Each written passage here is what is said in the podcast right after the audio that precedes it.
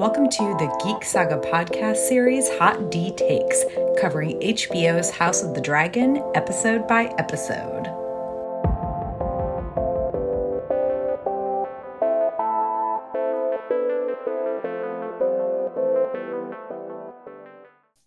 Hi, I'm Tara Lynn of Geek Saga Entertainment, and welcome to Hot D Takes.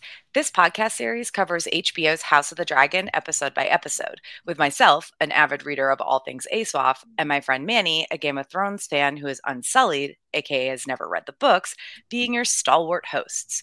So, first things first, you can find me on Facebook, Instagram, TikTok, and Twitter at A Geek Saga. And I'm Manny, the aforementioned Unsullied co host. And you can find me on Facebook and Instagram at Benissimo Art. Thanks for joining our fourth episode, which will cover episode four House of the Dragon, King of the Narrow Sea. As a reminder, expect spoilers from the episode we're covering. But less obvious, there will be very minimal book spoilers from Fire and Blood, which of course is the source material for House of the Dragon. We'll start with an episode summary, then cover what we think are the main hot takes from the episode, and conclude with an episode specific favorites roundup.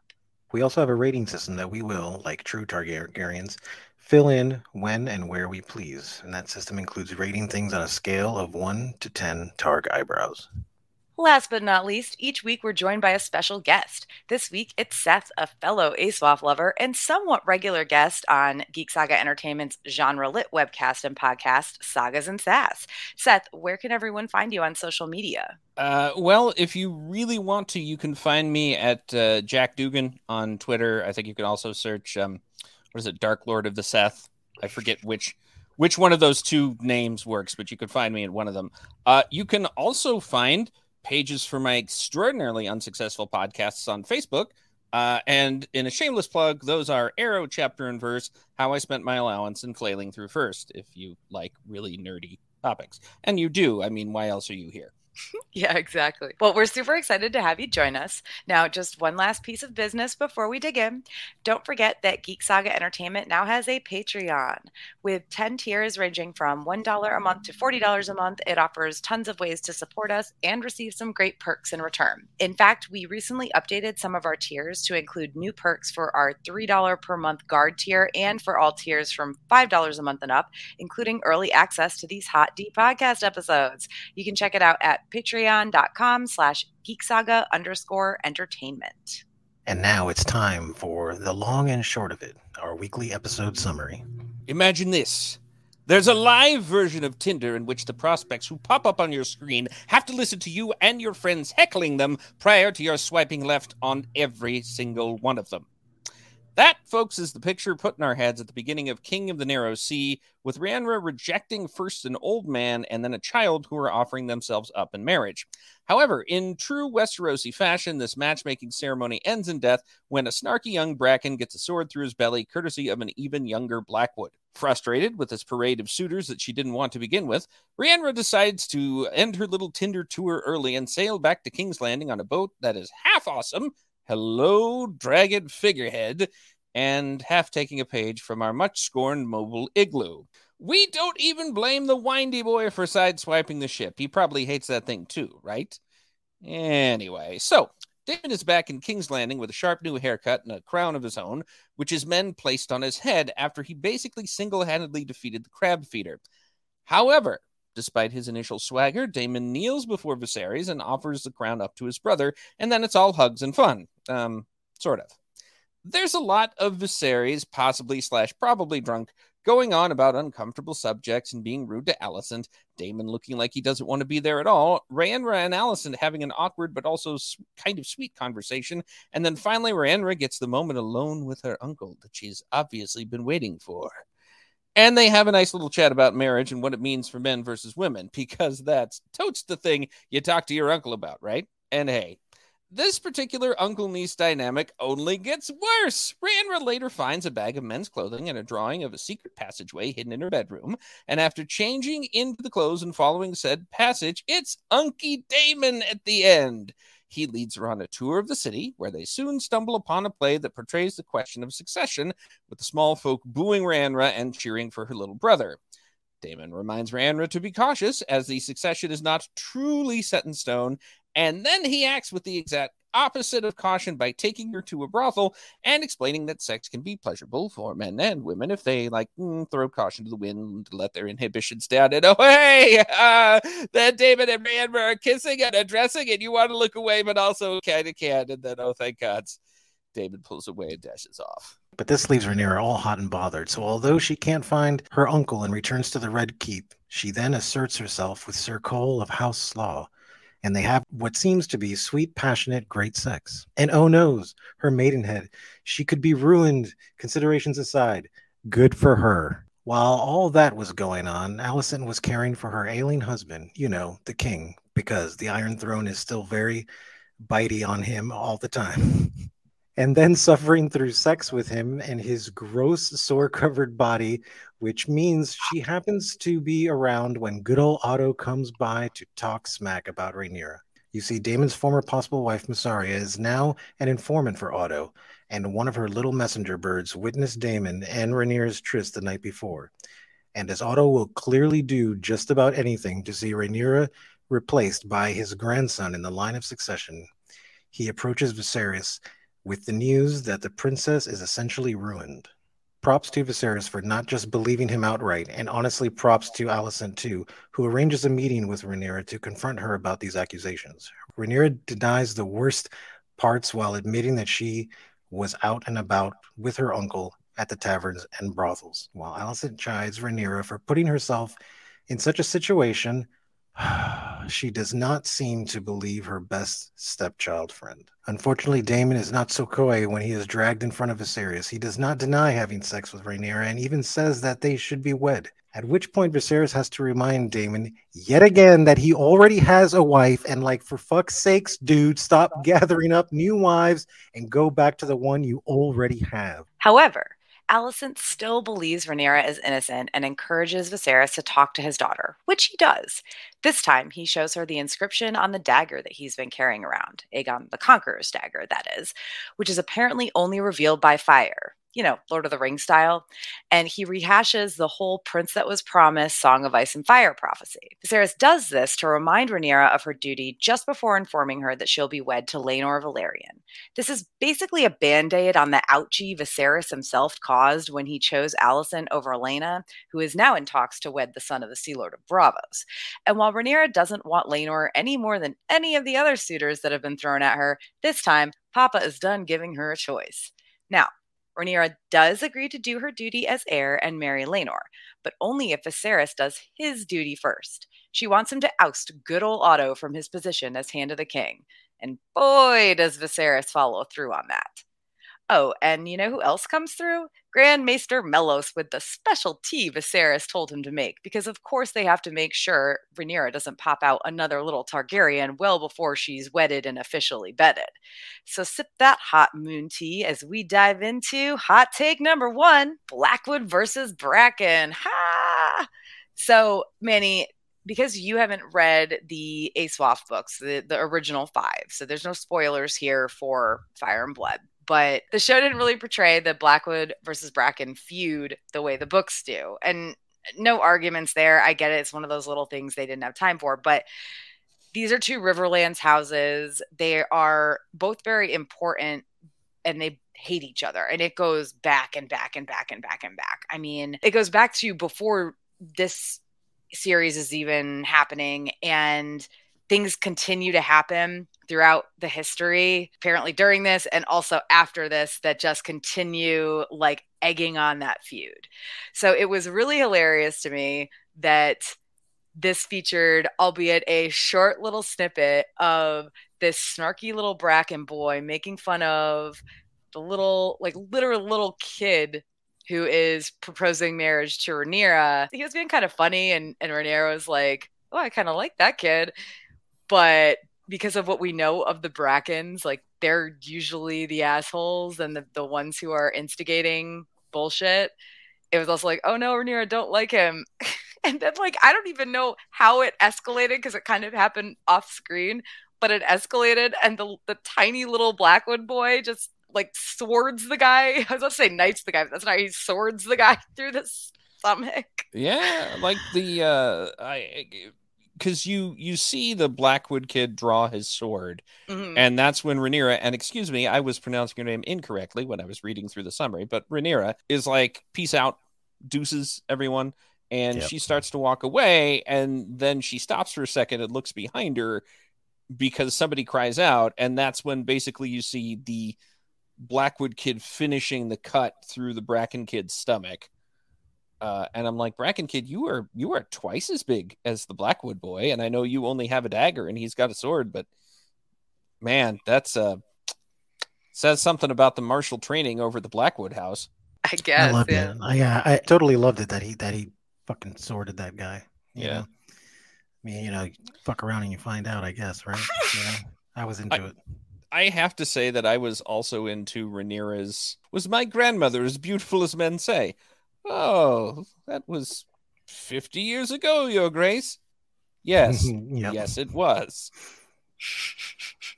Yeah, that was. This guy is older Yeah. than my father. Yeah, And I know that's like part of the same scene. It's a different, it's a different Yeah. thing. But yeah, the, I mean, really, the whole marriage proposal scene was just cringe, right? yeah, But I did love because I was thinking back this brief period of time when one of my friends was on Tinder and we used to sit on my couch and she would go through the people Tinder was suggesting to her and we would make very snarky comments about them. And all I could think was like that's because Rhaenyra is doing it out loud in front of everybody. And I'm just like whoa I had to put that into the summary because I really can't imagine what what these guys would have thought if they had heard my friend and I talking shit about them.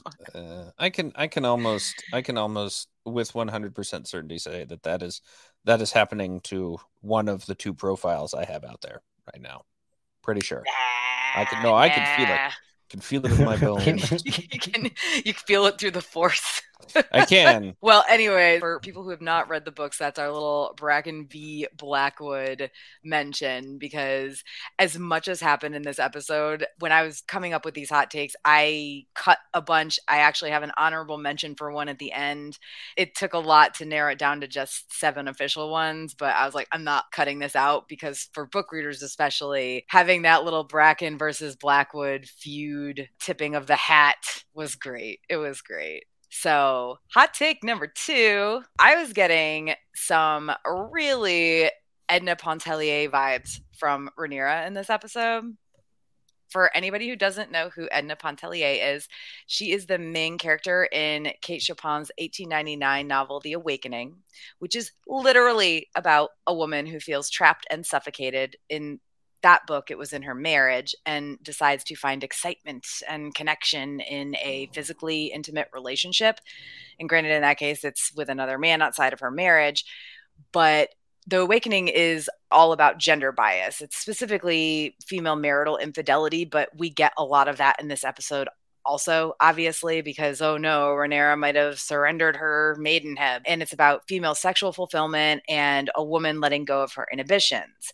So I wanted to draw that connection because for me, I was seeing Rhaenyra feeling trapped and suffocated as the princess who is being forced to consider all of these crappy marriages that we just mentioned. And then she goes on an exciting adventure with her uncle, which, okay, gross.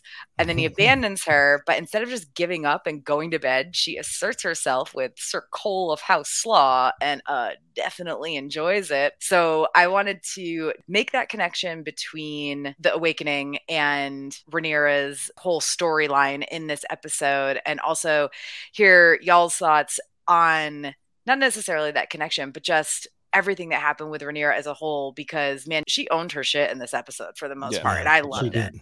Yeah, she did. Yeah, very much in charge of of even when she was on the back foot, she like took control. Uh, we'll talk about it later, but the Alicent conversation, she ended up being in control of that, which I thought was. I guess I'm like, it's it's one of those things where it's like, but things could have been perhaps happier if somebody had had a brainstorm at this point and said, "But wait, what about Dorn? Can we not bring Dorn into the kingdom, perhaps by marrying Rhaenyra off to some Dornish prince? Because we all know how loose things down are Dorn. It's it's it's it's a whole it's a whole other story down there, and I think I think Rhaenyra might have liked it if she'd if she'd gotten the chance, but you know, I mean, they certainly tend to be more open minded than Yeah.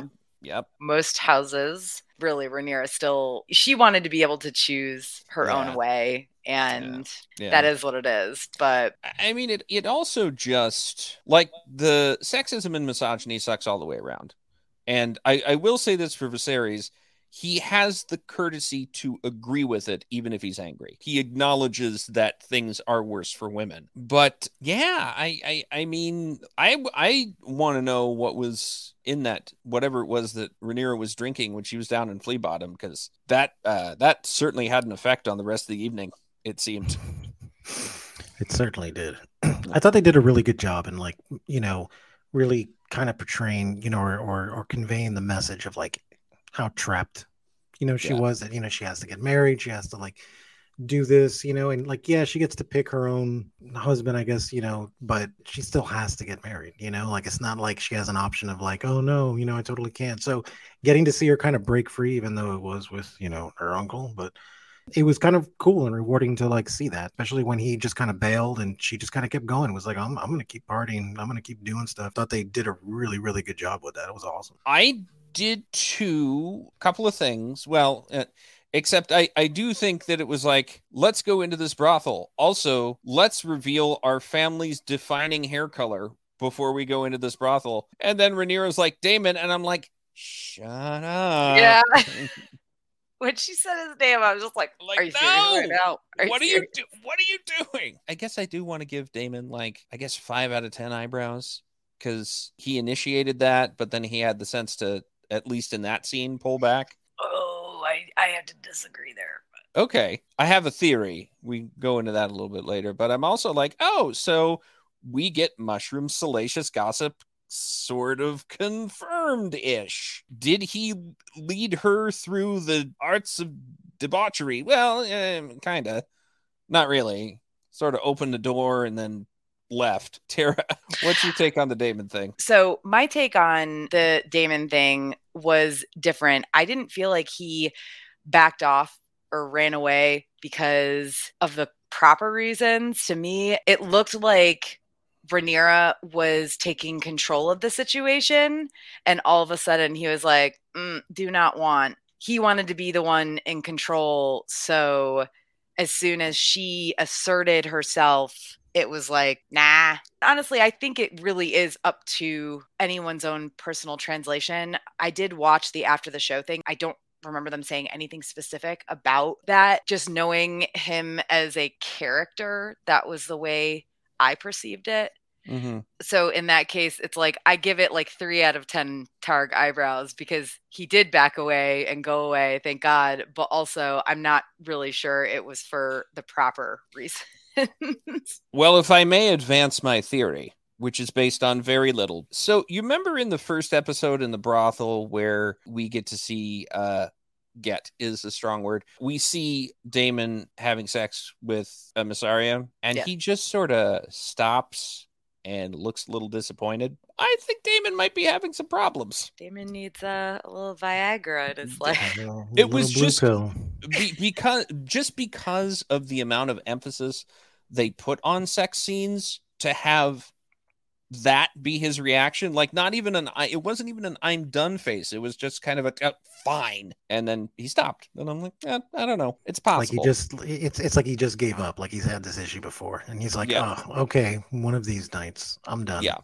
Little bit of impotence in your life. and all that said, just to kind of go back to Rhaenyra asserting herself and taking what she wanted and everything, honestly, 10 out of 10 Targaryen eyebrows for her. Not necessarily the Daemon thing, but for her going back and being like, nah, man, I'm still hot for something. And Yeah. her and Criston have obviously had that connection and everything previously. They're friends, and I would assume that there is attraction there on both their parts because they both willingly, while Criston did back off a little bit at first, I think that was more my vows than yeah him not actually wanting her. And because this has already happened now, it is very different from the two sides of the story that we get in Fire and Blood, which we get one side of the story where Rhaenyra comes on to Criston and he rejects her. And then the other side of the story is Criston wants Rhaenyra and she rejects him. So I was figuring they would change that up, that they would show us something concrete. And I'm glad they did. And I'm glad that they showed it the way they did because I think that will mean a lot for future relationships. And I don't want to say too much else because I don't you know want to spoil things that happen in the future but i i'm hoping that they take what happened in this episode and do a good job portraying how it changes both of like both Criston and Rhaenyra's futures going forward. Yeah. Well, I mean, I guess we'll see, especially after the big jump. Yeah. Is this enough to make uh, Sir Cole of House Slaw spicy? is he is he spicy Cole of House Slaw now? Is that no? Yeah, okay. I, I, think so. He's spicy throw, slaw. He's spicy. Throw some jalapenos in there. Oh yeah. They they uh they mixed him up on that Carolina barbecue, you know. Yeah. Hot take number three: the White Worm, aka Mysaria, is the new mm, old question mark yeah. Varys. Discuss. I, I mean, and really, like the TLDR is she's worked her way up in the world the same way Varys did, him from a slave eunuch to the spider or official master of whispers, her from a slave sex worker to the white worm slash unofficial mistress of whispers at least two slash four good old otto. So even though it was a super brief scene that she particularly was in i would love to hear y'all's thoughts on her becoming the white worm and more than just you know daemon's unofficial consort.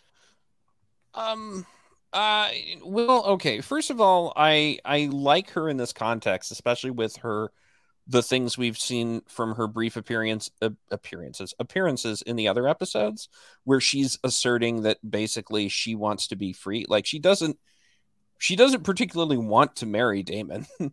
Like she doesn't even really like being with him. She she says that she's there because he bought her at one point um, so I'm glad she's she's working her way up. I'm glad she's making something of herself. I want to see more of her. I am more interested in her character than I am, I think, a couple of other like fine Daemon, he's dynamic and everything, but we know this character, we know this type.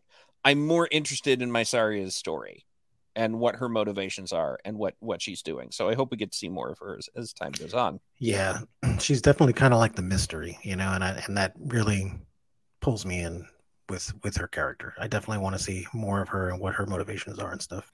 Um, I just hope they do a better job of it than they did with Varys, where they just basically laid all of his plans out. He was like, "Hey, Tyrion, want to hear my whole backstory and what I'm yeah. actually trying to accomplish?"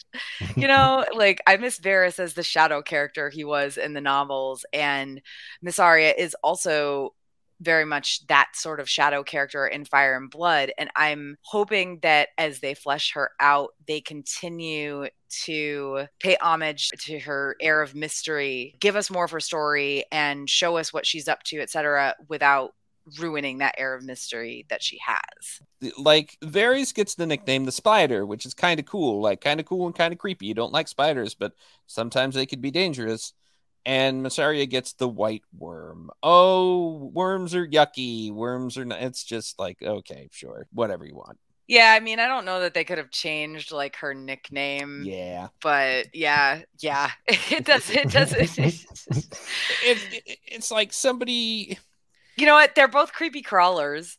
That's I feel true. like I, I could make both of them in my 1990s creepy crawlers oven. So you could. Yeah. it, it, it's just like I feel it would like be better if somebody said something too on point but believable. Like somebody's like she's the worm in the apple of the red keep or something like that. Maybe I'm hoping for too much, but that's that's my lukewarm take. I kind of saw this one coming. You know, like I knew that she wasn't just going to be just okay, whatever. Like I, I don't know. I think that that this one was a little more predictable in my eyes, so I kind of knew where they were going with it, and this just confirmed it for me. So I'm like, okay, great but it makes me happy to see because I'm like, okay, great. You know, like I'm I'm into the character, I'm into the into the shadow shadowiness of it. So yeah. I'm definitely uh I'm feeling it. I'm ready for that. I just wish she wasn't feeding information to good old Otto of all people. Yeah, well, I mean that's because right now apparently uh, the Whispers position is under the hand in the flow chart of King's Landing Authority, and later it's going to be moved to its own executive position. And right now we gotta we just gotta hold off on that, I guess. I also just want to say that I think Daemon was a dumbass.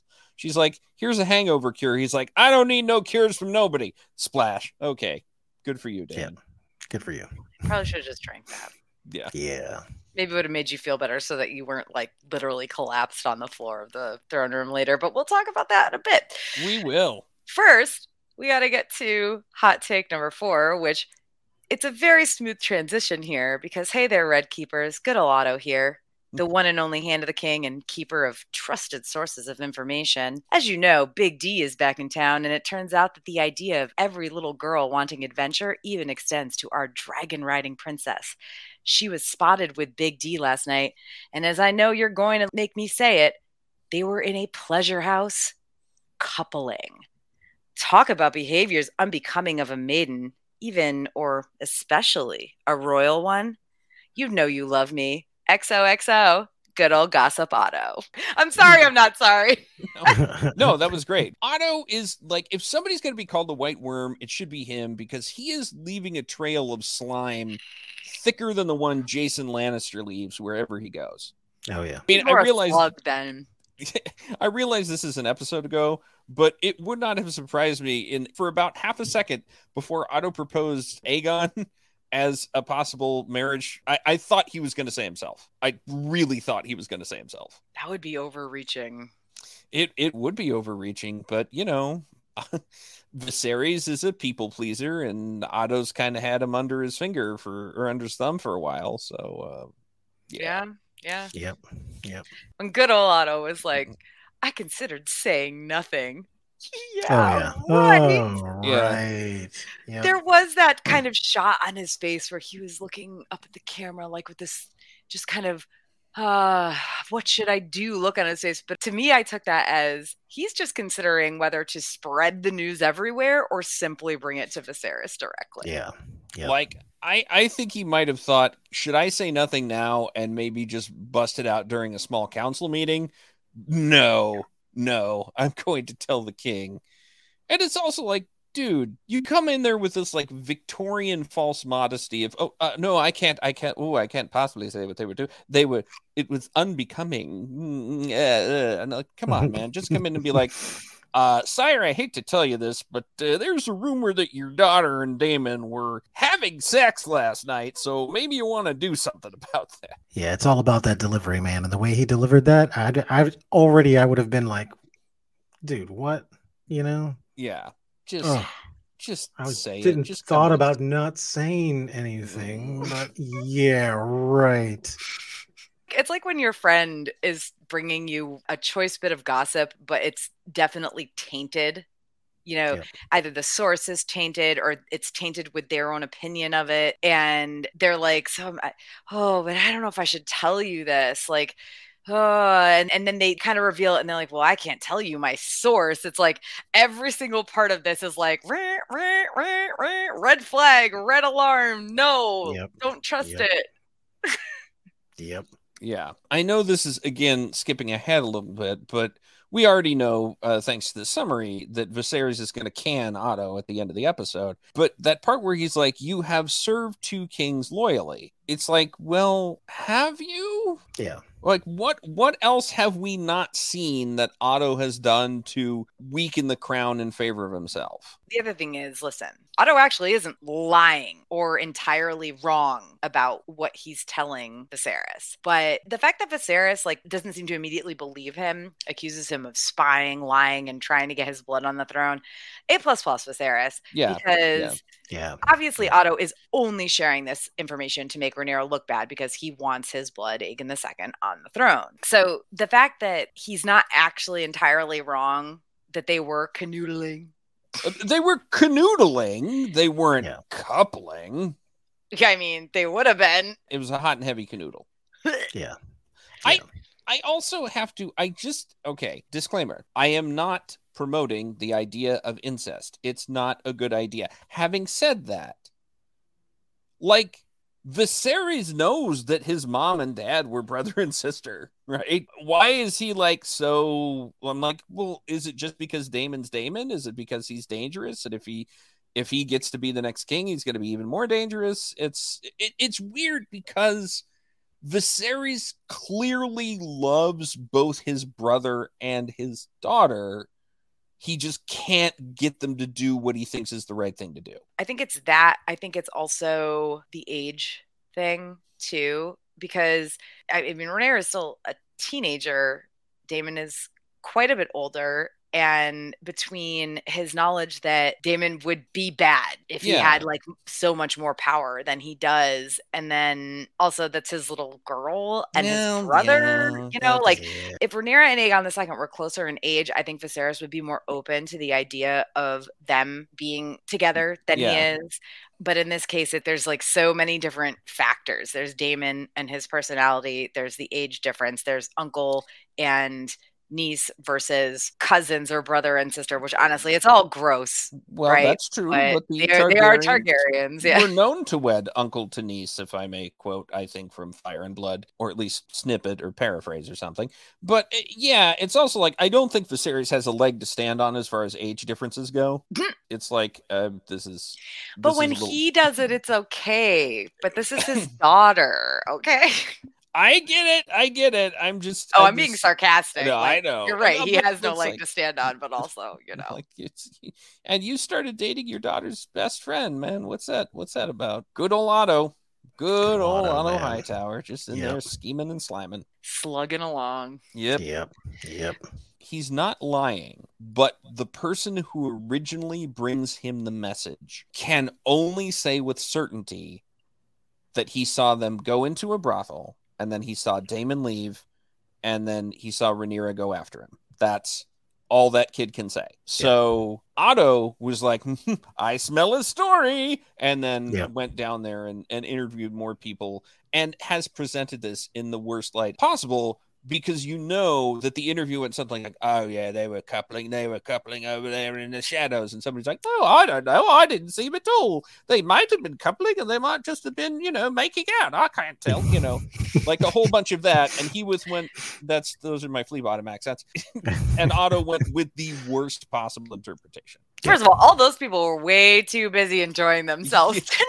Yeah, I was also like, uh, Oh, is yeah. it, is it standard to have an orgy room in a brothel? Because I would, if I were ever to patronize such an establishment, I would feel a little uncomfortable. Thank you. I will say this much having watched the after the show thing and watched the episode twice, I think they did a really good job of showing that experience from Rhaenyra's point of view, like from Oh, the yeah. female gaze point of view. Because when I was watching the brothel scenes in Game of Thrones, it was always like, oh, for fuck's sake. Right? Like they're Yeah. just putting this on television to be like, look, we got tits and boobs. And I'm saying tits and boobs as if they're separate things on purpose. Like they were trying so hard and it was awful pretty much every single time. I think really every single time. God, the scene with Ros and and the other sex worker. This Did you see scene I actually skit? I don't know if I did. It- I it- probably did a million years ago. I'm sorry to interrupt you. It was just, it was just this one with I think Andy Samberg was still on the show, and George R. R. Martin is like, "We have this guy. He's the,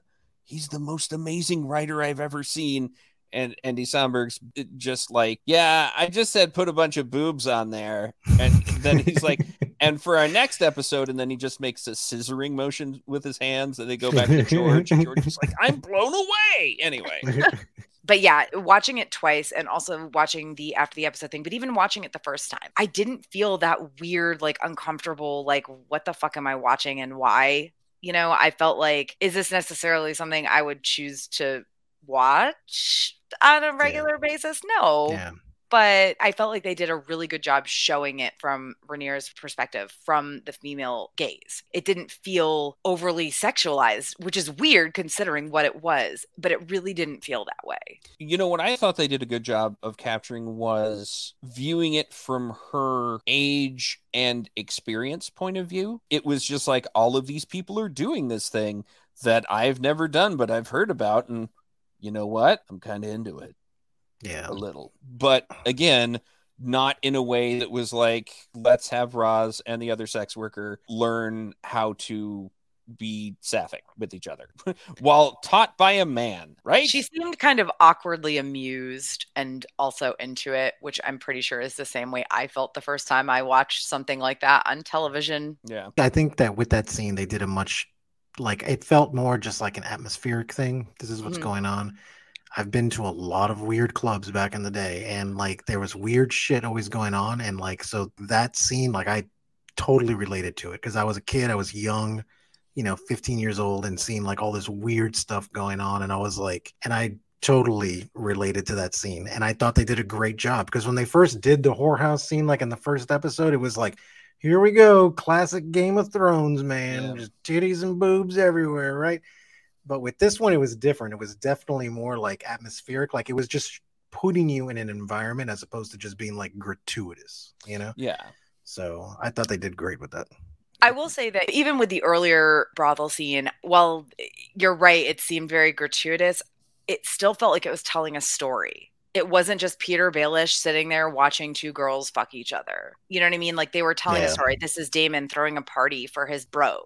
And Yeah. Was gratuitous, but not in the way that Game of Thrones always seemed to be in their brothel scenes. But yes, again, this one just seemed, I, I don't know, I can't believe I'm saying this about a, a Game of Thrones style show. Knowing that they tried, they actually did try really hard to have it be like from a female perspective and constantly showing Rhaenyra like the looks on her faces and everything. I just honestly, I have no complaints. Yeah. I just felt uncomfortable in the way I feel uncomfortable whenever I see that sort of thing, not by choice. Yeah. Yeah. I just feel like, oh, I oh, um, am I in the wrong place? You know, like that Yeah. sort of. Yeah. Listen, I'm just glad my stepkid didn't come to us. We're Yeah. watching. Yeah. Do we have a quick minute to mention the other awkward sex scene in this show? Sure. Quick aside, Seth Quick has as- another awkward sex scene to mention. Oh yeah, well, I mean, it's it's it's the Viserys and Alicent scene. Oh where God. Yeah. She's she's lying back and thinking of Westeros, and all I can think of is he must smell like gangrene. Yeah. Right. Well, and I think that they showed that happening right before they showed the brothel scene pretty Yeah, much. I mean, there was a, there were a couple other minor things that happened in between, but they were almost back to back. I believe that that was on purpose. Yeah. that they were showing like here's Alicent hating her life, bump bump bump, and gross, and then here's Rhaenyra actually learning about things, enjoying herself, maybe. Yeah. Yeah. I did a quick lookup of what everybody thinks Viserys uh Viserys disease is, and nobody can really nobody can really decide. What I'm thinking is MRSA. Oh, that's interesting. Oh yeah, I guess it could be. I mean, as long as we're singing about people's ailments, my first thought was leprosy.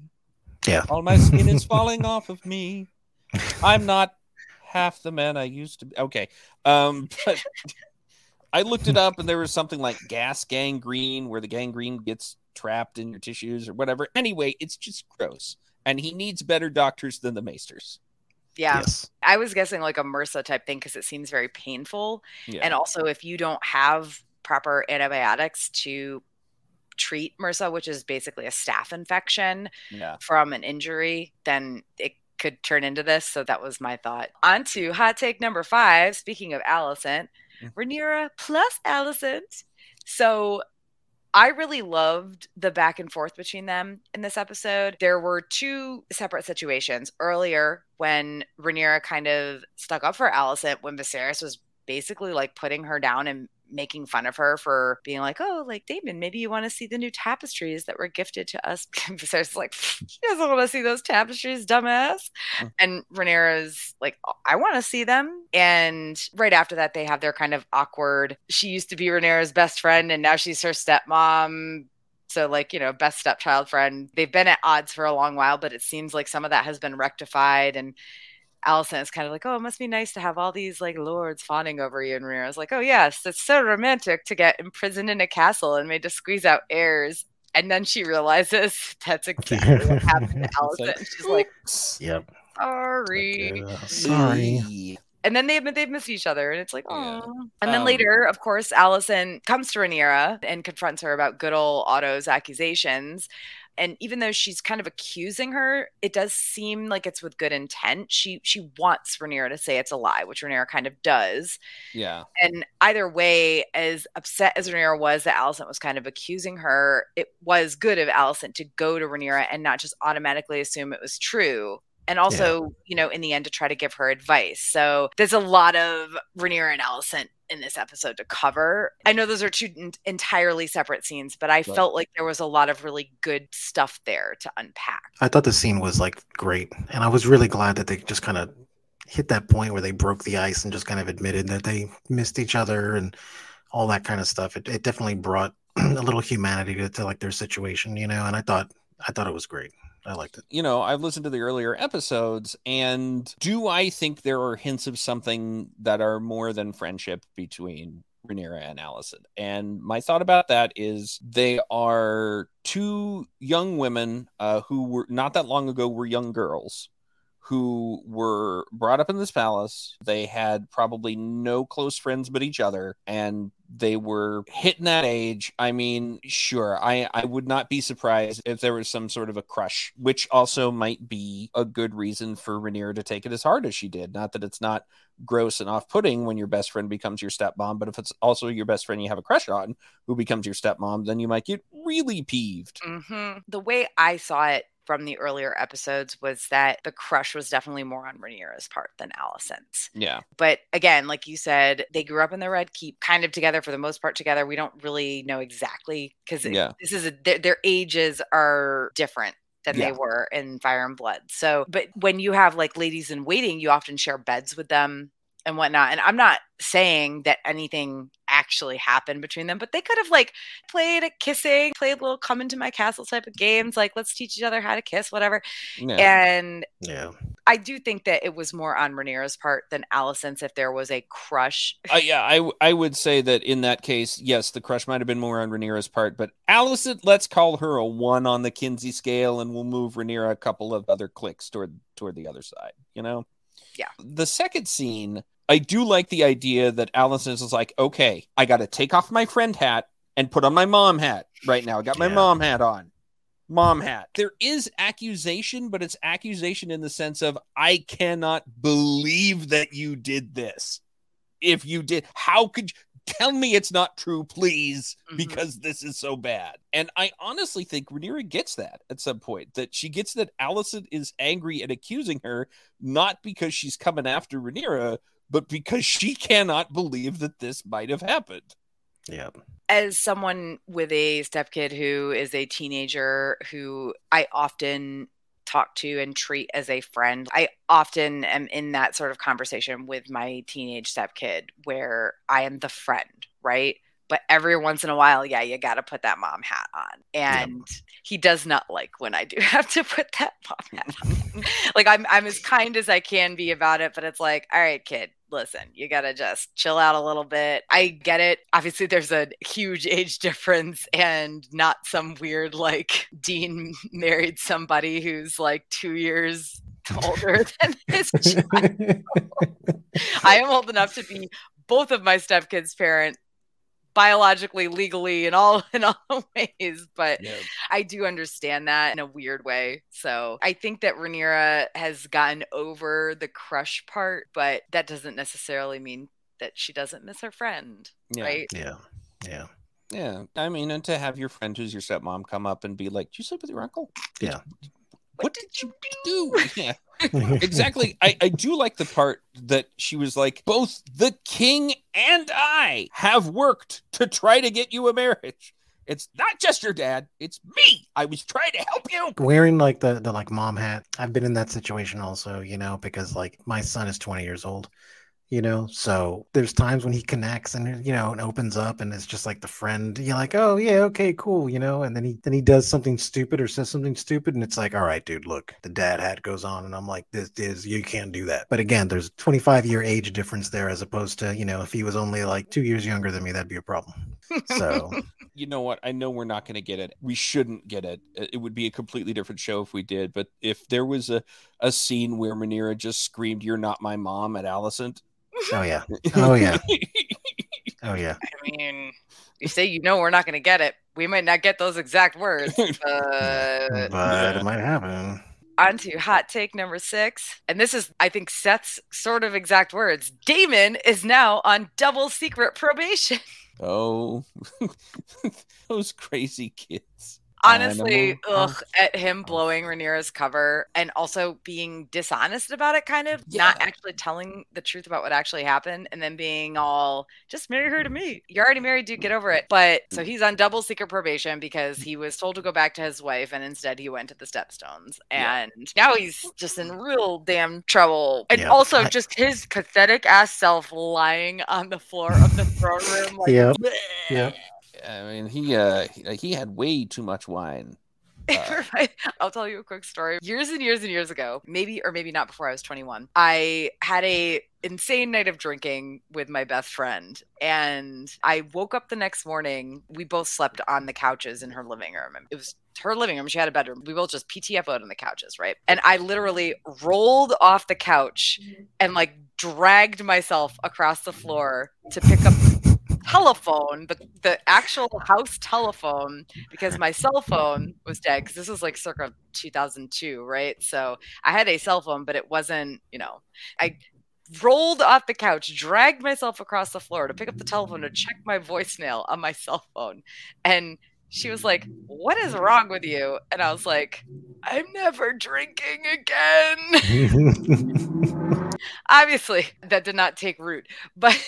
yeah, D- Daemon is having Daemon should have had that potion. I'm surprised he has the wits to lie, and because it seems like he should just be like, uh, I feel like it's just in his nature, man. The fact that he just sits there and just doesn't, he knows it didn't happen, but he's just not denying it. He's almost making it sound like it did happen. yeah, You know, like he's clearly just fucking with him at this point. You know, he's just Yeah. like, no, what are you talking about? Just marry her off to me. You know, like kind of insinuating that, yeah, yeah, we, yeah, of course we did something. Like that's what, that's how it came off to me. You know, so honestly, that Daemon walking into this show, not crazy about it. And as these episodes go, I'm really starting to like like him, like in a bad way. You know, where it's like, yeah, oh, I Oh, know yeah. it's judging because he's like a bad guy, but I like the way he thinks. I've been in situations where people have accused me of stuff, and you know what? I didn't deny it. I didn't do it, but I hmm. was like, you know what? Why am I going to give you the pleasure, or like, let you? Why am I going to let you sleep your head on your pillow comfortably tonight when I can really keep this going? Really, just make you think about this. Nothing happened, but you don't know that. So honestly, I unfortunately connected with this scene too, and I was like, you know what? I like it. I thought it was good. well, and Daemon is gonna pop the collar on his leather jacket and get on his motorcycle and ride into the Eyrie- the Eyrie. Pop the collar on his doublet, hop onto his windy boy, and fly Right. over. Fly away. fly away his studded doublet he's definitely being set up as the kind of you know who he is you love to hate him a little bit but still there's that oh what could this bad boy get away with Mm. I mean, you gotta have some balls to like say something like that and not, you know, this is what his second time that he's already in trouble. It's like Yeah. I would think th- th- this is one of those situations where I probably would have just been honest about what happened because I felt like, well, if I keep messing with this guy who, you know, is the king, he's probably going to take my head at this Yeah. point. You know, like gotta have a little bit of balls for that one. yeah i think daemon has a really good sense of just about how far he can push his brother. I don't think that sense is going to necessarily be accurate in the next episode. I think that viserys in this episode seems much closer to doing something really drastic than he would have say in episode 1 but i think for right now daemon has a really good sense of just about how far he could push his brother before he gets into real trouble. Do we think he's going to obey his double secret probation? Uh, I mean, he's he's Daemon. Like, he's probably gonna like fly partially to the Eyrie, and then I don't know. I honestly think he he is going to obey it, right? Because he's already done his damage, right? By not being honest with the king the second time, and he's going to milk that. He's going to love that, you know, like and just be like, yeah, I'll just go back, and when I have another opportunity to like fuck with you more, then I'll come back. Yeah, I You just know? love the idea that people are gonna be like, "Did you sleep with the princess?" And he's gonna be like, "Hey, I'm not saying I did, but Yeah. I'm not saying I didn't." Nah. Exactly. Well, I mean, also he doesn't want to admit that he's impotent ever. If if I'm that sure. is if that is the case, I mean, again, I'm I'm not working on very much information, but I don't think it's completely wild that theory. Since I have read Fire and Blood, even though it's been a while, I know the shape of what's going to happen. I know I know who Daemon is and what he becomes and what he does. But yeah, right now we just have his brother, the nice guy, just trying to king it up, king style, and David keeps getting in the way of that. I honestly don't know that Daemon actually wants to be king. He's much happier being where he is right now, where he could cause just about as much trouble as he wants and get away with it and continue to do it. Yeah, I felt like there might have been a time when he wanted to be king or he felt like he should have been king. But I think that now he's just really enjoying fucking with this guy. That he's just like, nah, I, I don't want to be king. I want to keep doing this. You know, this is what I want to keep doing. I would love to see an alternate universe where Daemon becomes king and just hates it and spends his entire day with his face in his hand, leaning against the Iron Throne as much as one can lean against the Iron Throne with his crown cocked sideways on his head, listening to petitioners. Now we are on to our final official hot take, hot take number seven. The Song of Ice and Fire is written on Aegon's dagger, only revealed by flame. So Viserys tells Rhaenyra it was written by the last of the Valyrian, aka true pyromancers, before Aegon's death. He's got the dagger sitting in this mm-hmm. brazier of hot coals, and she pulls it out. It's white hot, and you can see that there's writing on it. And yeah, so it turns out that it was written down somewhere because we've talked about that in previous episodes. And we were kind of like, so it had to have been written down at some point because clearly the spoken word passed down from the king to the heir, the king to the heir, et cetera, et cetera, was lost at some point. I'm going to guess that this is actually the point where it was lost because Rhaenyra is the one who knows about it Yeah. but we don't know for sure. But all I could think was, holy shit, is this what Rhaegar read? We have to assume that it is, right? We know that Rhaegar read the prophecy somewhere and that it was very vague. I suppose there could be a more detailed written account because he has such an obsession with the ice portion of the Song of Ice and Fire. But I- I'm on the track where Rhaegar ended up with this dagger and somehow it ended up He ended up fiery hot. And Hmm. he was like, oh, what is, what? XOXO, Aegon's dagger. and of course, as it says on the dagger in uh, High Valyrian, Ashnaz Tuluk. Ashnaz. Oh, I'm sorry. No, that's another thing that has writing when you put it in fire. To make a break with the the insinuation I just made, it is common practice for like if you ever did writing in lemon juice, if you ever did that with your friends, the way to get that to show up is to put the paper in front of a candle, and the heat reveals what you did in the lemon juice. So this is not like unheard of for heat to reveal secret messages. But the fact that it's on a dagger, and as we know, if we've watched Game of Thrones, it is that very same dagger that puts an end to all the menace from the north. That adds another element, I think. The idea that the prophecy of ice and fire is what kills the White Walkers in the end. Like the actual physical mm-hmm. presence of the prophecy is what does it. That's very interesting to me. Well, we know that Valyrian steel can kill them, period, right? Yes. But I, yes, the, the the fact that in the end the prophecy written on the dagger does kind of come true, just not in the way Rhaegar interpreted it is Yeah. I mean, assuming that part of the book is the same as that part of the show, because because who knows? Because it also honestly calls the rest of the prophecy into question. It's it's not Jon Snow that does it. It's not Daenerys who does it. It's Arya, Yeah. who is not a union of ice and fire at all, but she does have the prophecy that is or that calls for the union of ice and fire with her. we've talked about this in previous episodes where prophecy is it's a mess right Oh, like yeah. it's interpretation it's whether or not people repeat it right like repeating it could make it come true etc so i really zeroed in on the fact that it was written on this dagger that we know makes it through to the end in the show anyway and the fact that Martin is so involved in House of the Dragon and probably okayed this specifically. I don't even know what else to say about that other than now I have I feel like I have to believe that that's where Rhaegar found out about the prophecy because the spoken word was very clearly lost at some point. Yeah. So, I mean, you don't think anybody wrote it down or anything like that? Like at some point? I mean, yes, and that's what we've talked about before. Mm. Absolutely. Somebody could have written the whole thing down, Yeah. but then they very specifically have it written on the dagger and Yeah, it's so and it's so vague that it would be super easy to misinterpret Although this does bring something into question for me, and that is why keep it as close to the vest as you are keeping it? Like, at the very least, at the very least, I'd be telling all the Targaryens. I'd be like, look, folks, I got to tell you, Aegon had a dream. Uh, there's a prophecy on this dagger. We all got to be alert. We don't know when it's going to happen. It's going to happen, but everybody needs to know, you know? And like, if it gets out to the wider realm, of course, there are going to be people who go, like, oh, I don't believe a prophecy written on a dagger. What's that? It's like, you know, it just seems like this is the kind of thing where the more people who know what's kind of happening, the better off you might be. but they don't want to scare people right they don't want to scare people about the full prophecy about the whole like the cold winds coming from the north and everything and honestly with xoxo good old Otto gossip girl over here like Ah, yeah. and, and and God knows how many others there are in the kingdom who are like him. I get why they would keep it close to the bosom. For just a second, I want to mention a couple of other series because uh, one of the things is is what's interesting to me is that the really important prophecy in this show, the one that Rhaegar read, is so vague and interpreted in so many ways that we can't be sure who's right, what's right, what's going on.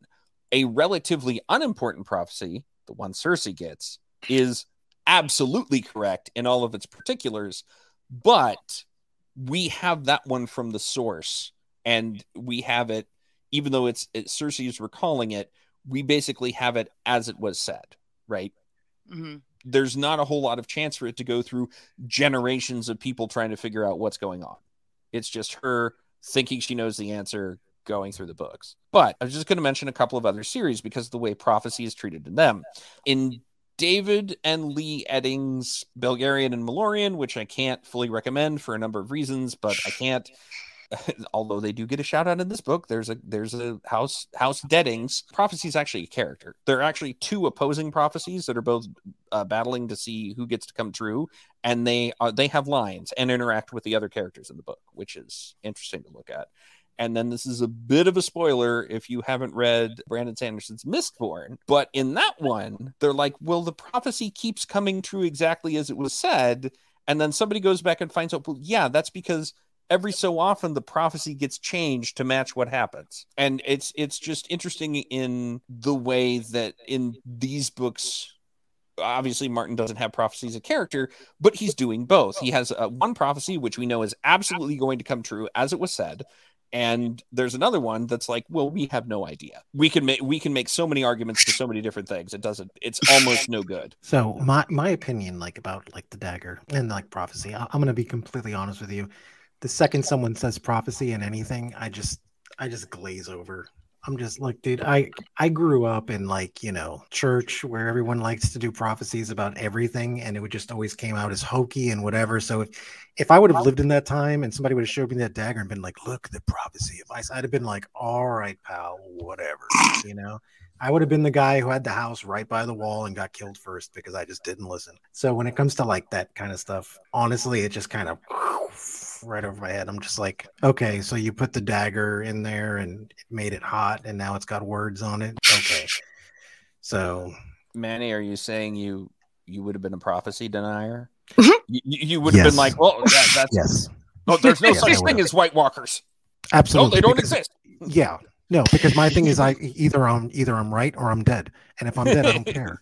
So whatever. You know, it has nothing to do with me. That that you guys can worry about about prophecy and stuff. Okay. Because if it's gonna happen, it's gonna happen. What does it fucking matter? What am I gonna do? Prepare for it? You know, whatever. The White Walkers are gonna come and they're gonna turn me dead and they're gonna bring me back to life again, you know, as as one of them. So whatever. Yeah, and I think that's kind of like in this case, like how do you possibly prepare for it? You don't know when it's going to happen. All you know is that supposedly a Targaryen needs to be seated on the Iron Throne when the cold white north invades the whole world or whatever. So yeah, the fact that it's written on the dagger to me was more just like it's not like a oh this makes it true or anything. It's it was just oh this makes it very possibly the thing that Rhaegar read. And honestly, possibly by mistake or probably by mistake, like assuming that it was never written anywhere else. Again, that could change before the end of the series, even where Viserys passes it on to somebody else before he dies, or Rhaenyra knows about it and insists that somebody write it down. Obviously, we can't know for sure, but I don't think that's the route that they're going. They're making this dagger and the fact that the prophecy is written on it very important and that's where I'm at with it. So I, I kind of see it two ways, right? Because they could say technically, if it would have been today, and this would have been Earth, right? Like the Targaryens would have easily have said, "Look, here's the prophecy, and we're going to save you." Right? We're, we're you know, my group is going to save you because we're the ones with the actual dragons. So, you know, of course they would use that. However, maybe it being Viserys, who's like, a, you know, he's trying to be more of a, of a humble type of king. He might say, I don't want to reveal this to them because maybe somebody's going to try to use this to make that argument and then make us look like we're just trying to be powerful like dictators. You know, it's like back in the 1600s, like King James, when they tried to like deify themselves, right?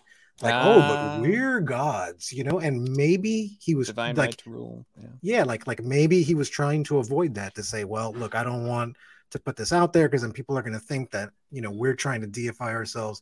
That's not the kind of king i am. I was just thinking of this right now and sorry to take so long on what was a relatively short hot take. I mean literal hot take really. Uh the prophecy's a hot take i guess right? Yeah. I mean, yeah, but it also raises some interesting questions about the presence of the Targaryen presence in Westeros to begin with. Like, how old is this prophecy? It looks like it was pre Doom of Valyria, and it might explain why the Targaryens wound up in Westeros rather than going somewhere easier to get to in Essos, right? And as I recall, it's not like they were a leading house in Valyria. They were noble and they were highly ranked, but it wasn't like they were in charge. So yeah, and I, I guess they got it, and they're like, well, I, I guess we know where we have to go. Uh, yeah, I mean, and maybe we'll find out more about that because apparently this season is all about revealing more about this prophecy that nobody really asked for more yeah. information. Yeah. I I honestly am upset that we're not getting the Doom of Valyria show because I wanted to see more about Valyria, but anyway. Yeah, that that actually interests me when they talked about that. I was like, wow, actually that that would have been a good show. Maybe you yeah, should have done that one first and then did this one. and Valyria is totally not Melniboné.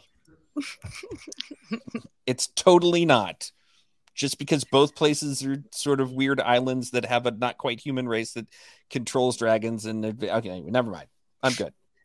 I won't draw any more parallels between the Elric series and this series, Brendan Rivers. I'm sorry, I didn't mean anything by that.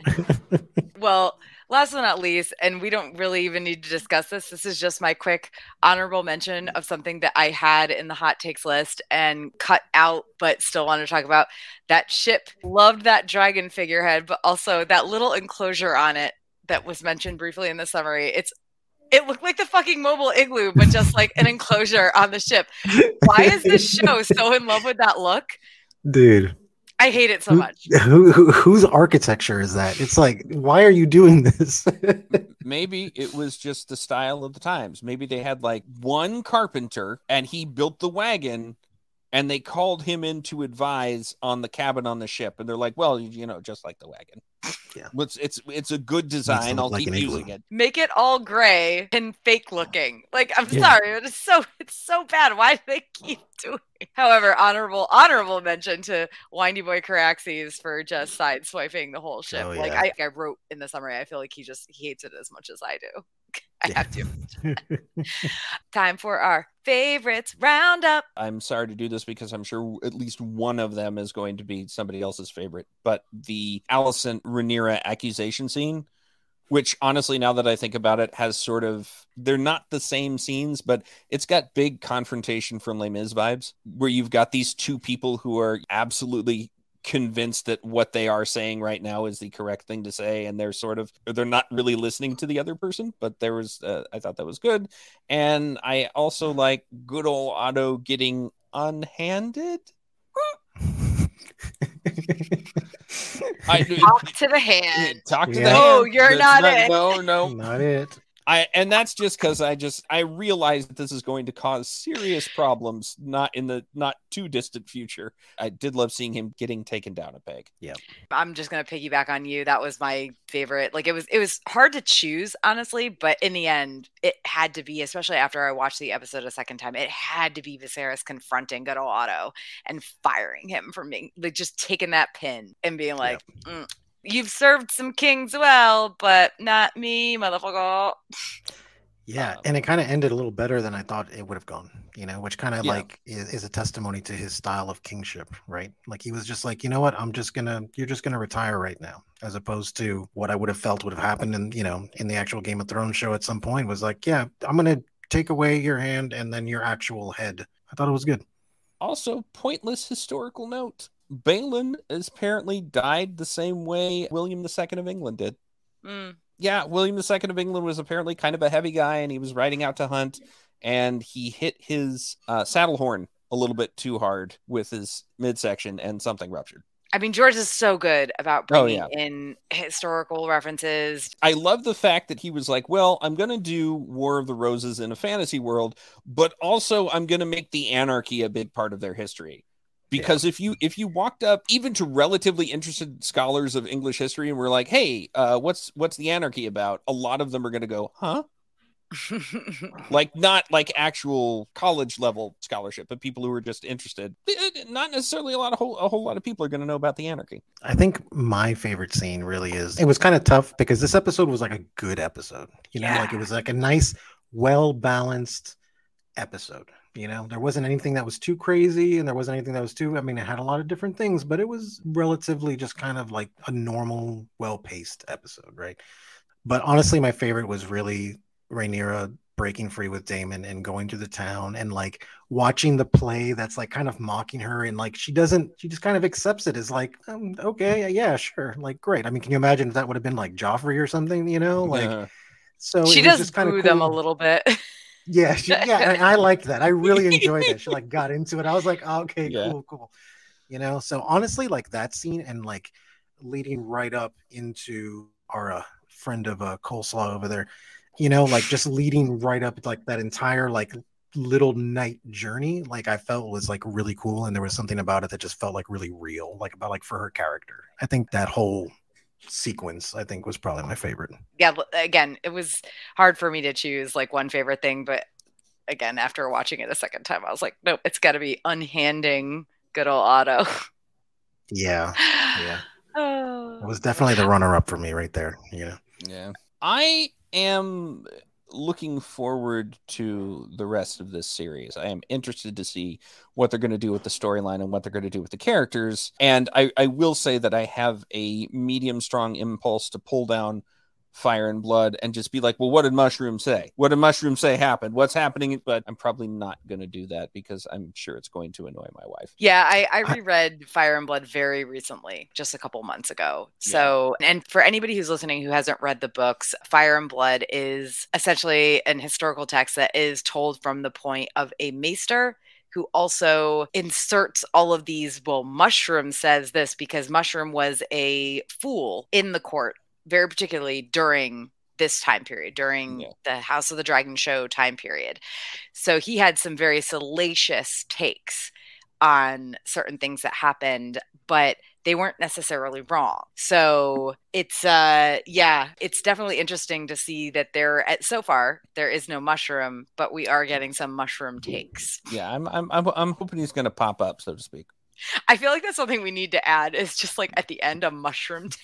Yeah, where's Mushroom? mushroom take The only reason I wouldn't is because Manny hasn't read hasn't read the book, so like wouldn't understand what a mushroom take is.